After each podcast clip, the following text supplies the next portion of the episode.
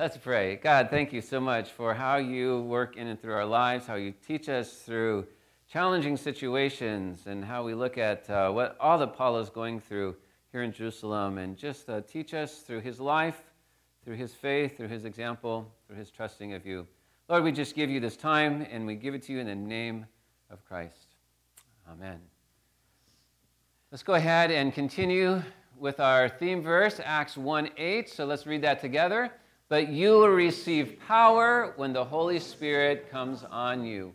And you will be my witnesses in Jerusalem and in all Judea and Samaria and to the ends of the earth. You know, there's a lot of things in life it takes courage to do, right? So let me just share a few with you. It takes courage to go ziplining, right? To, to go fast down this line high above the ground. I've done that and it was a lot of fun. It takes courage to wrestle an alligator. That I have not done, nor will I ever do. But I have seen it done at Gatorland in Florida. It takes courage to serve your country, to fight for your country, which I know many of you have done, and you know many who have done it. And it takes courage to share our faith. We've been talking about the book of Acts and how the disciples are going around and they were preaching about God's love and they were preaching about salvation. They were leading people to understand that in their sin they, they could not be saved. They were lost in their sinful desires. But in Christ they could find salvation, they could find hope, they could find love, they can find purpose in their life. But because of that, they were experiencing oppression. They're experiencing being beaten and even sometimes some of them were killed. In the last couple chapters, Acts 21 and 22, Paul goes to Jerusalem and he faces great hardship there. And he's beaten by the people after he preaches the message of the gospel to them. And then, even after that, in chapter 22, he says, Let me speak to them still. And he speaks his testimony after he's been beaten to the people who have beaten him, to tell them about Jesus, to tell them about the love of God. But then they're angry with him and they bring him before the court. And we see today that the Lord is going to encourage him. The Lord is going to give him the courage to continually do the things that Paul needs to do, to fulfill the call that the Lord has given to Paul.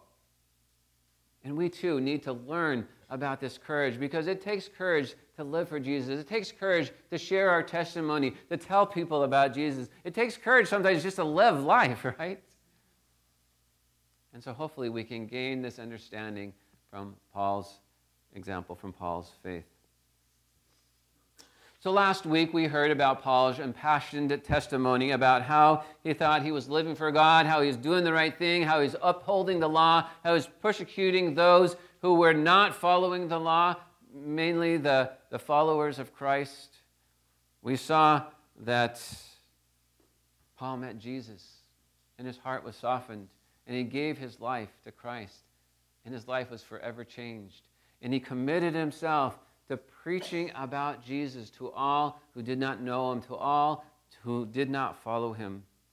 He saw that he was wrong in the way he was living. He saw that he was a sinner, that he was misguided, that he could not be saved by law. He could only be saved by Jesus. And so he was coming to these Jews who were trying to live by the law, uphold the law, thinking that the law was so great. And he was preaching Christ over the law. As we come to chapter 23, we see that Paul is standing before the Sanhedrin, the religious council of Paul's day. And he says in verse 1 My brothers, I have fulfilled my duty to God in all good conscience to this day. And at that, the high priest ordered the person that was standing closest to Paul to strike him in his mouth. Isn't it interesting how when, when you get around non Christians, somehow when you talk about Jesus, it makes them so angry. I don't know if it's the conviction or the guilt, or if you're making them feel unworthy, whatever it is. Sometimes when you're around non Christians and you talk about Jesus, it just makes them angry. And the chief priest was so angry at Paul that he had him struck on the mouth. Now, at this point, probably you or me would be thinking, maybe I should not talk anymore, right? Maybe I should stay quiet. Maybe I shouldn't upset the court anymore, right? This court that has authority over me. But not Paul, right? Paul shows courage when he says in verse 3 God will strike you, you whitewashed wall. You sit here there to judge me according to the law. Let you yourself violate the, the law by commanding that I be struck. Commanding that I be struck. Could imagine the tension that came into the room at that moment. He's calling them a whitewashed wall, right? He's basically offending them. Now, this isn't the first time that's happened, right? You remember Jesus, right? Remember Jesus did that to the Pharisees? In Matthew 23, 27, and whenever you see the yellow, please read with me. Jesus said this Woe to you, teachers of the law and Pharisees, you hypocrites! You are like whitewashed tombs, which look beautiful on the outside, but on the inside are full of bones of the dead and everything unclean. What does this mean? What was being said by Jesus and what is being said by, by Paul when they're calling them whitewashed tombs, whitewashed walls? Well, see, the religious leaders of Paul's day could, took great care in trying to appear to be holy, right? They tried to do all they could to fulfill the law, to live according to the law, thinking that by living according to the law, it made them holy. And so they gave this presence of superiority. They gave this presence of holiness. They gave this presence of, I'm educated, you're not, so I'm above you. And they had this attitude, and the people had this respect and this attitude back toward them. And what Jesus was saying and what Paul is saying here is you need to look inside yourself. And you need to understand the sin and the decay that is in your life because it's been left unchecked. And you're not admitting your sin before the Lord. And so you're living as if you're holy, but you're not. Inside, you are decaying. You are dead because of your sin. Paul is wanting them to admit their sinfulness so that they might see that they need Christ. And then they might turn to Him and be cleaned and be saved. I mean, isn't that what happened to Paul, right? He was in the same place as them. He's saying, I understand what you're thinking. I understand what you what you're, how you're living. I live like you. I mean, that's a very powerful testimony when you share with someone that you've experienced the same thing as them and you saw that what you were doing was wrong and why it was wrong, and then you changed your life. Christ actually changed his life. And he says, I want that for you. You're lost, you're dead. I want that for you.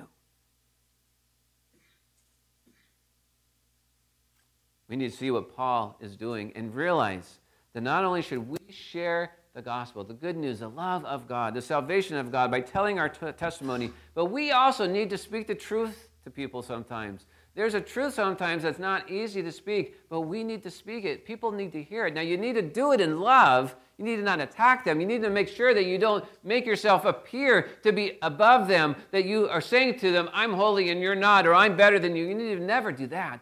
But you need to speak. I need to speak. We need to speak the truth of God in love sometimes, and that's not always easy. So, what truths do we need to speak in love? Well, we're gonna, I'm going to talk about four things how people are lost, people are sinners, people are helpless on their own and enslaved in their sin. Now, people are believing the wrong things. So, the first truth is that we need to tell people they're lost. They're lost. I want you to think back for, with me for a moment, back to the day before there was GPS. And we have to go back a little ways. Before there were phones on, you know, our phones that have GPS, right? And so you remember the Thomas Guide map? Remember that book? I had one of those books. You know, and so you'd, you'd open it up and you'd find, you know, they give you like E4 or whatever, right? And then you'd go and then you'd find your way, right? And then you followed the directions of the map, right? You could actually read a map, right? And so you follow the map, but sometimes I remember I would read the map wrong. And so I'd be driving along and I'm like, hmm, this doesn't seem right. Maybe I'm lost. But you know, us men, what do we do, right? Instead of stopping and looking at the map or stopping and asking for directions, what do we do? We drive faster. right? You drive faster because then you're going to get to where you want to go, right? But really, what you're doing is you're getting farther lost faster, right? And then finally, you have to humble yourself and you say, I think I'm really lost now. And then you stop and you open the map or you actually go and ask someone for directions. But you know, I want, I want to make a disclaimer here though. GPS doesn't always get you where you want to go. In fact, yesterday I was going to the restaurant, right? So I'm going up Carson, I'm going to Lucille's, and I'd been there once and I kind of knew where it was, but I'm listening to my GPS and I'm up and I get to Hawthorne and it says turn left. So I turn left and I get to center drive or whatever that is, and it says make a U turn. And then it takes me back across Carson. I'm like, why didn't you just have me turn right to begin with, right? Have me turn left and then make a U turn and come back. So GPS doesn't always work right. But sometimes we're lost and we have to admit that we're lost and we have to seek direction. We have to ask God for help. We have to say, God, I am lost in my sin. And sometimes we need to tell that truth to people. We need to let them know you're lost. You're going the wrong direction. And no matter how fast you go in that direction, no matter how long you go in that direction, you will still be lost. In fact, you will be more lost by continuing to go in that direction. Maybe they're lost in thinking that they know how to get to God and they know how to get to heaven. Maybe they're lost in thinking that, oh, God is a loving God and He'll never send anyone to hell. Or maybe they're lost in thinking that the things that they do on this earth, the sins they commit on this earth, doesn't impact their eternal destination. Whatever they're doing, if they do not have Christ in their life guiding them, they're lost. And they need to know about Jesus, and they need to know that He will be their guide, He will be their Savior, and He will direct them to the right place. But second, we need to tell people that they are sinners. Now, this is not easy, and this is not popular in our world because people don't want to hear that they are sinners. They only want to hear encouraging things. Now, I have a confession. Sometimes I actually do watch Dancing with the Stars. I don't know if you ever watched that show, but you have these stars, athletes, different people like that, that, that are paired up with a professional dancer, and each week they learn a dance and they perform it. And then there's usually three judges who judge them and give them a score. But not only do they give them a score, but they also give them critique of their dance. Now, these are not dancers, so there's a lot of things they do wrong in the dance, right? And so the judges are trying to help them understand what they've done wrong so that they can improve upon it. But it's interesting because when you watch the show, if they ever say anything negative, the audience boos. Every time, any negative thing they say, the audience boos. The audience only wants to hear positive things. And that's kind of how people are in our life, right? Or in this world. They only want to hear positive things. They don't want to hear things like you're a sinner. But we need to tell people you're a sinner because it's a truth. And if we don't admit that truth, then we will never get better at our life because we will never seek Christ for help. We think we can do it on our own, and we think we don't need help. It's actually very encouraging and important information for us to tell people that they are sinners. Okay, so then, third, we need to tell them that they are helpless on their own and they are enslaved in their sin. They're actually enslaved in their sin and they're losing the battle against Satan. Satan is very powerful and Satan is very deceptive and he tricks us into thinking that what is not true is actually true. And so we walk along thinking we know what is true, kind of like Paul thinking that the law would save him. And then he comes to know the truth, which is Jesus saves me. And so, on our own, we're helpless in this battle against Satan because we don't have anyone or anything to help us in fight this battle. We don't have anyone to help us or to protect us. When we accept Jesus as our Savior and our Lord. We now have a protector. And we are told in the scriptures that we are filled with the Spirit of God, and the Spirit of God is there to guide us. And even more, here's some wonderful truth we are given the armor of God. Ephesians 6, 10 to 18. And somehow this got like, I don't know, we're missing some of the words to the right. So you're going to just have to do your best um, to read with me in the yellow, and I'll read the rest of it. Finally, be strong in the Lord and his mighty power, Paul says. Put on the full armor of God so that you can take your stand against the devil's schemes. For our struggle is not against flesh and blood, but against the rulers, against the authorities, against the powers of the dark world, and against the spiritual forces of evil in the heavenly realms. Therefore, put on the full armor of God, so that when the day of evil comes, you may be able to stand your ground, and after you have done everything, to stand.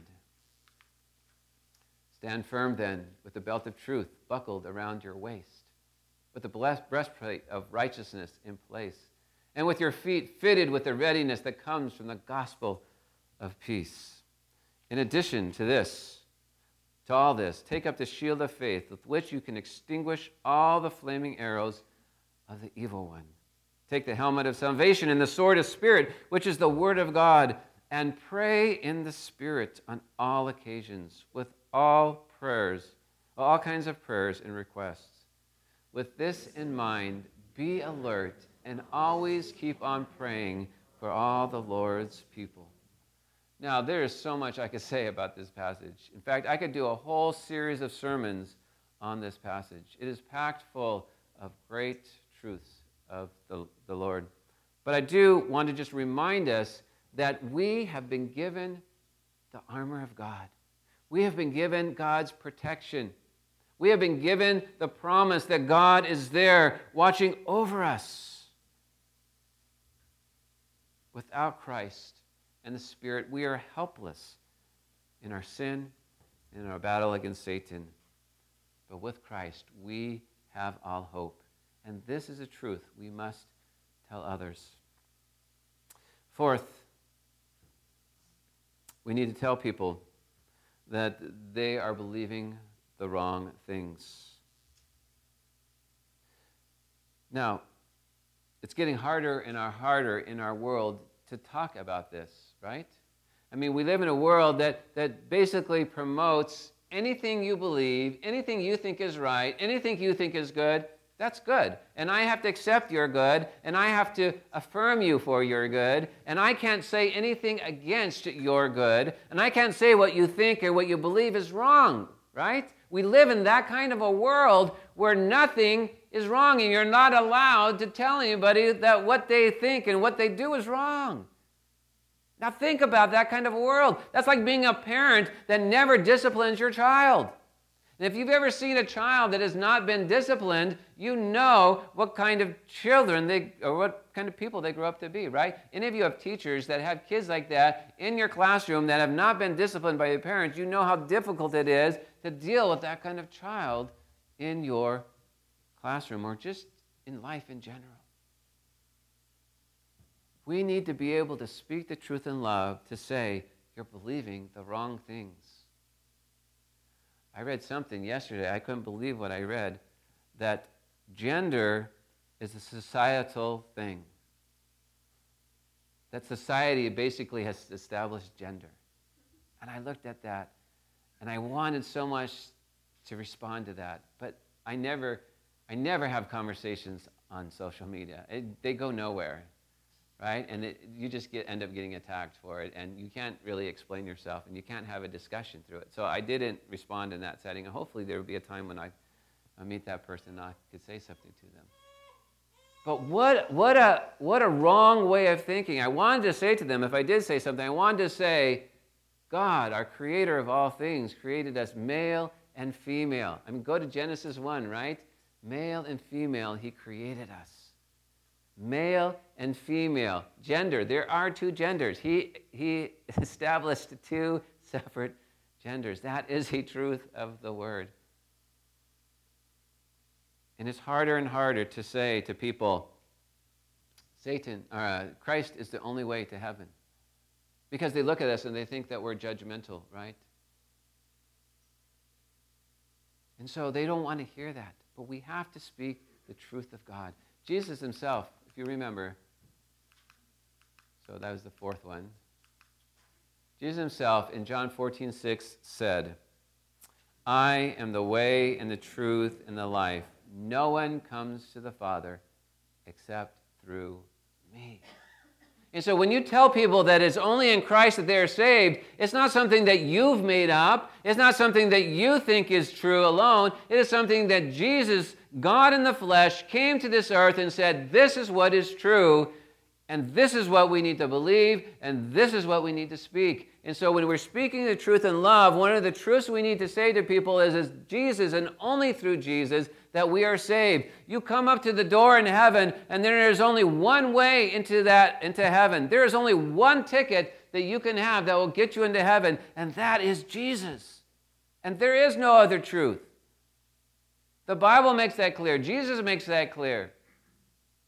That is the truth of God, a truth that we can stand on, and a truth that we need to speak to others so that more and more people believe it. Instead of following Satan's deception and Satan's lies and going down this path, the thinking that there are many ways to God.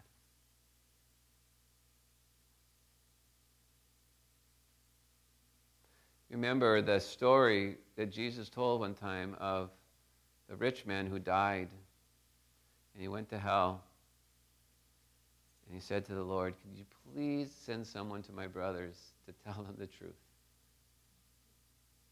He was begging God, please send someone. You know who that someone is? It's you. And it's me. We need to tell people the truth to save them from sin and destruction.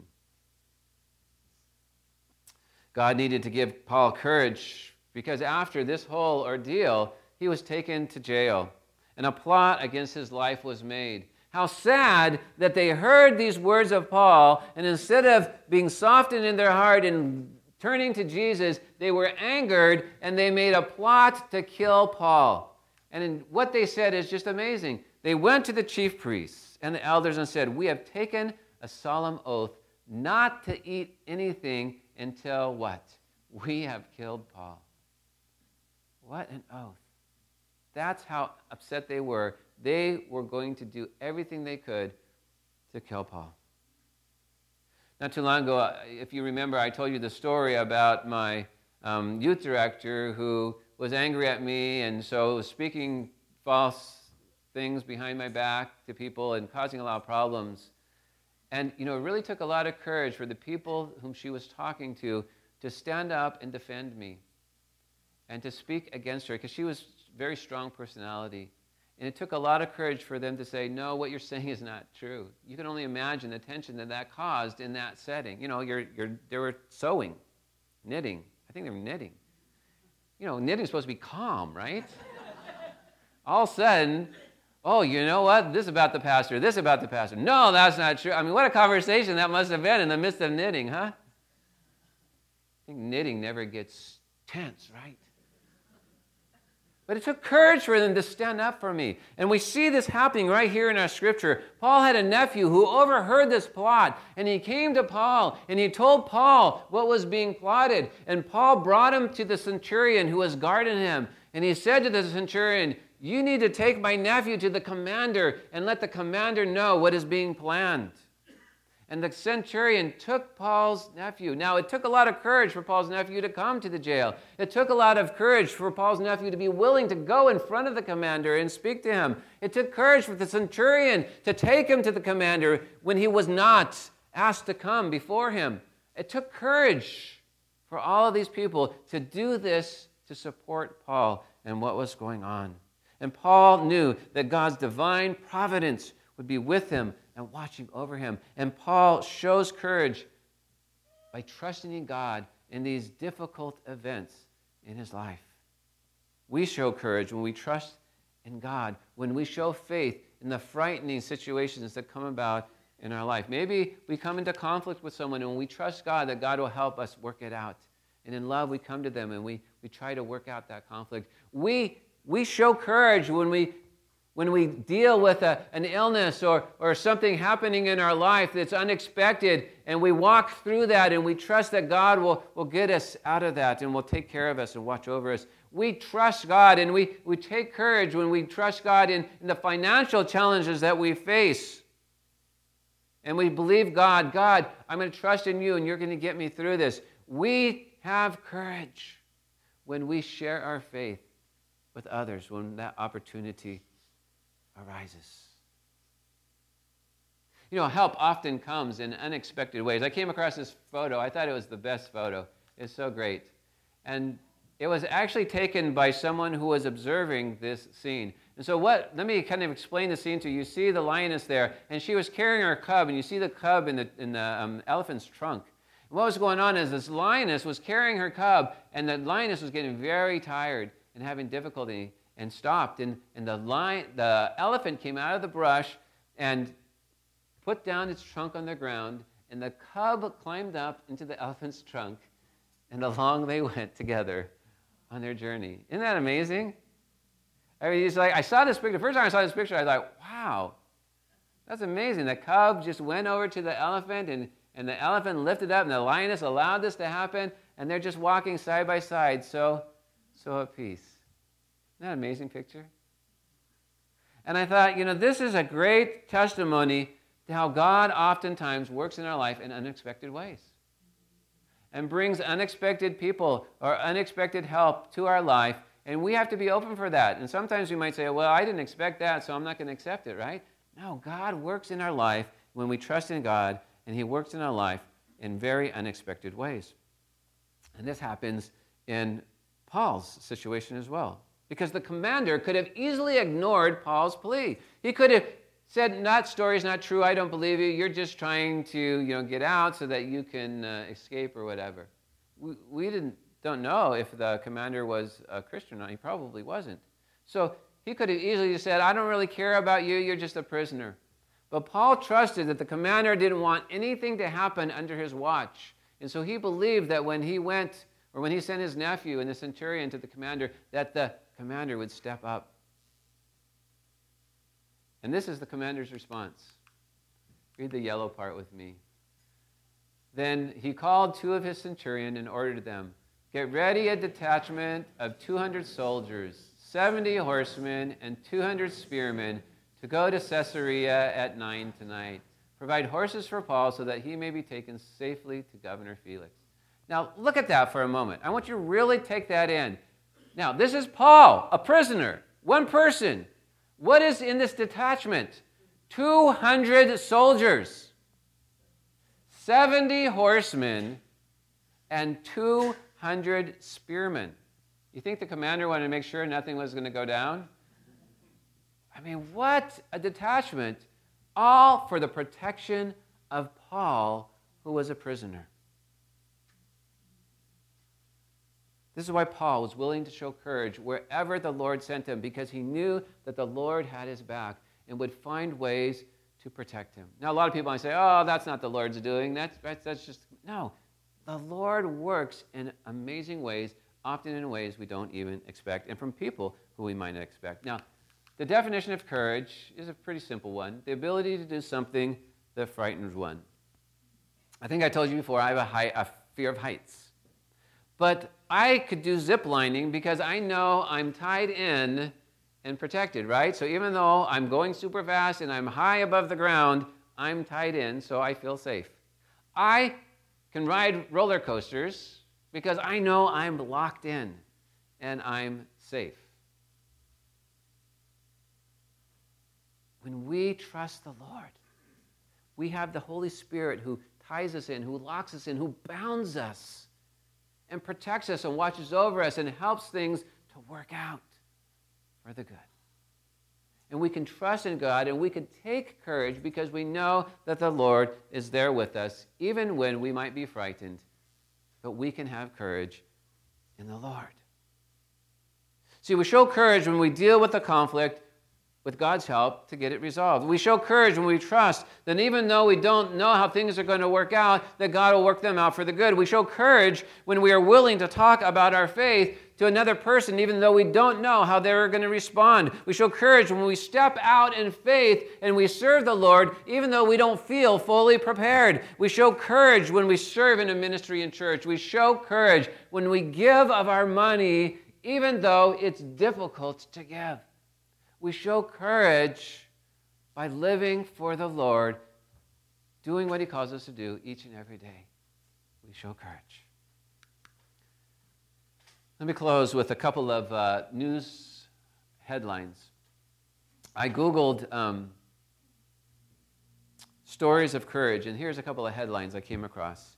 Desmond Doss, a non combatant, rescued 75 men one at a time while under fire. So he was not in the war. He was not part of the war, but he saved 75 men, even though he was not in the war.